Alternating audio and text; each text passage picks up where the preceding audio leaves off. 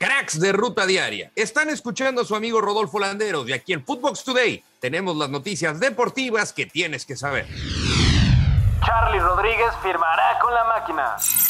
Luego de que Luis Romo ya estuviera en Monterrey, Carlos Rodríguez viajó a la Ciudad de México para finiquitar su traspaso con Cruz Azul este domingo, de cara al inicio con el Clausura 2022. Charlie arregló un contrato de cuatro años con los cementeros luego de que ambas directivas arreglaron un intercambio de mediocampistas. Todavía faltan los exámenes médicos y físicos antes de que el jugador estampe su firma con Cruz Azul y se espera que los realice este lunes para finalizar después los temas administrativos. Escuchemos las primeras palabras de Carlos al llegar a CDMX.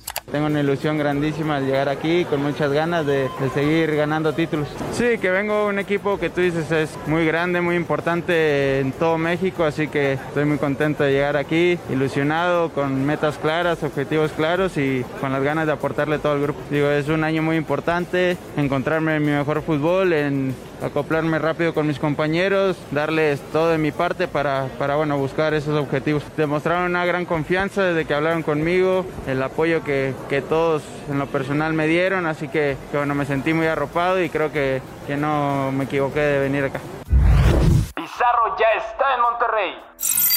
Rodolfo Pizarro arribó este domingo a Monterrey para cerrar su contratación con Rayado, luego de que la directiva de la pandilla ha llegado a un acuerdo con el futbolista del Inter de Miami. El mexicano será uno de los refuerzos de Rayados de cara al clausura 2022, luego de que ya existiera un acuerdo entre todas las partes involucradas, por lo que se espera que el jugador acompañado de su representante Manfredi Caleca arriben a la Sultana del Norte durante este domingo y el lunes se someterá a las pruebas médicas de rigor. Messi positivo a COVID. El astro argentino encabeza la lista de contagiados del PSG luego de las vacaciones invernales. A continuación, aparecen Juan Bernat, Sergio Rico y el canterano Nathan Bitumasala. El PSG juega Copa contra el Vance el lunes y no estarán por tanto estos cuatro futbolistas. Y lo que es más importante para el PSG es que tampoco estaría Leo en uno de los clásicos de la Ligue 1, el duelo ante el Olympique de Lyon, el próximo día 9 en el Parc Olympique Lyonnais. Barcelona ya es quinto. Los Blaugranas, pese a tener más de 15 bajas entre COVID-19, suspensión y lesiones, pudo ganar 1 a 0 en el terreno de Mallorca. El Barça, con 31 puntos, se pone quinto, a un solo punto de la zona de Liga de Campeones, quien marca ahora el Atlético de Madrid en cuarto lugar. Quien lidera la tabla general son los merengues con 46 puntos, seguidos del Sevilla con 38 y el Betis de Guardado con 33. Escuchemos a Xavi, director técnico del Barcelona, quien habló al término del encuentro sobre Luke de Jong.